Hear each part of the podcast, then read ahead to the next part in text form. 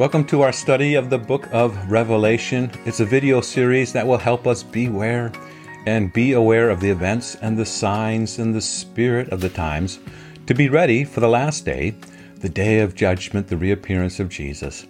But also, while we wait, it encourages us to be blessed, to not be, be afraid because we do belong to Him. Now, Jesus often speaks of His kingdom with His disciples and uh, they, like us and the rest of the church throughout all ages, uh, really has a hard time understanding this idea that the kingdom of God is not something that is about physical rule and reign, uh, swords and positions of power, but rather it is about the sword of the Spirit, the gospel, the ruling and reigning in a spiritual way. So, Zach, Zechariah chapter 9, verse 9, is a prophecy about the entrance of Jesus into Jerusalem. And you hear the words on that Palm Sunday. So Zechariah 9 verse 9 says, Rejoice greatly, O daughter of Zion, shout, daughter of Jerusalem. See your king comes to you righteous and having salvation, gentle and riding on a donkey, on a colt, the foal of a donkey. Psalm 24 says, Lift up your heads, O you gates, be lifted up, you ancient doors, that the King of glory may come in. Who is this King of glory? Well, the Lord strong and mighty, the Lord mighty in battle. Now, mighty in battle. Now, we associate that with, uh, again, right, swords and rulers and armies, and Julius Caesar saying something like, I came, I saw, I conquered. Well, these three advents or these three comings of Jesus are about him seeing, coming, and conquering, but again, in different ways, not in physical ways, but in spiritual ways. I came, I saw, I conquered. That can be said of Jesus in his death and his resurrection. I come, I do see, I conquer, which is the present rule and reign of Jesus among uh, his people. And one day I will come, I will see, and I will conquer. That is the that is the, the final advent, the final coming of Jesus, where he will uh, judge the living and the dead. Now, John chapter 18 gives us a clear perspective as to what this kingdom of Jesus is like. And uh, it is set in the context of a physical ruler with Jesus, who is the ultimate king. So Pilate uh, is uh, interrogating Jesus, and Pilate went back inside the palace and summoned Jesus, the text says, and asked him, Are you the king of the Jews? Verse 34 of John 18, uh, Jesus says, Is that your own idea? Or did others talk to you about me? Pilate says, Am I a Jew? It was your people and your chief priest who handed you over to me.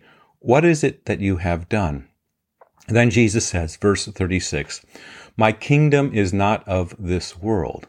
If it were, my servants would fight to prevent my arrest by the Jews, but now my kingdom is from another place. Well, you are a king, then, then said Pilate. And Jesus answered, You are right in saying, I am a king. In fact, for this reason I was born, and for this reason I came into the world, to testify to the truth. And everyone on the side of truth listens to me. Now, what is this kingdom like? Jesus says he is a king, but his kingdom is not of this world. Well, we can describe it in three ways a kingdom of power, a kingdom of grace, and a kingdom of glory. Now, the kingdom of power. This is about Jesus having all authority over all things in all places all of the time. Matthew 28 uh, verses 16 through 20, Jesus says, All authority in heaven and on earth has been given to me. Therefore, go make disciples of all nations, baptizing them in the name of the Father, the Son, and the Holy Spirit, teaching them to obey everything that I've commanded you. And then the promise, Surely I am with you always to the very end of the age. So, this Jesus rules and reigns. Uh, he has promised to do that. All authority over all things in all places, all of the time. But he says, All authority has been given to me. Go and make disciples of all nations. And so this kingdom of power is different than that we think of of the the powers, the rulers of this world. Again, it is about uh, the gospel, the kingdom of grace. So Jesus rules and reigns over all, right? Uh, now, this kingdom of grace speaks about his rule and reign specifically over sin, death, and the devil through this gospel, not physical swords, but as the scriptures describe the word of God, the sword of the Spirit. The keys of the kingdom are given to the church, right? These keys that open and shut, the keys that declare um, entrance into the very kingdom of God through the forgiveness of sins. And so, how does the church fight? Well, not with, again, physical swords, but with the sword of the Spirit, the rule and reign over sin, over death, and the devil through the gospel. The third kingdom is this kingdom of glory, and this is this idea of, and he shall reign forever and ever. It is the no mores of Revelation chapter 21. No more sin, no more sorrow, no more suffering, no more pain, no more death, no more tears. Jesus is making all things new. So when we pray then in the Lord's Prayer, as Jesus has taught us and told us, Thy kingdom come, what are we praying for?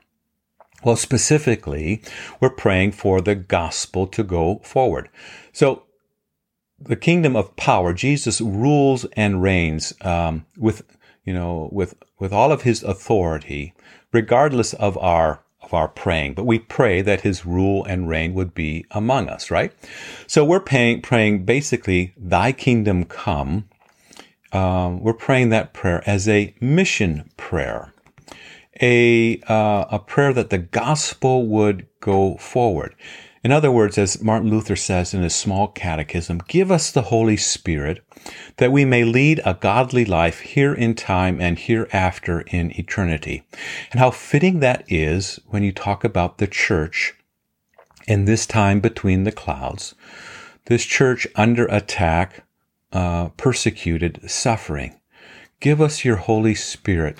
Have your kingdom come that we may lead a godly life here in time and hereafter in eternity.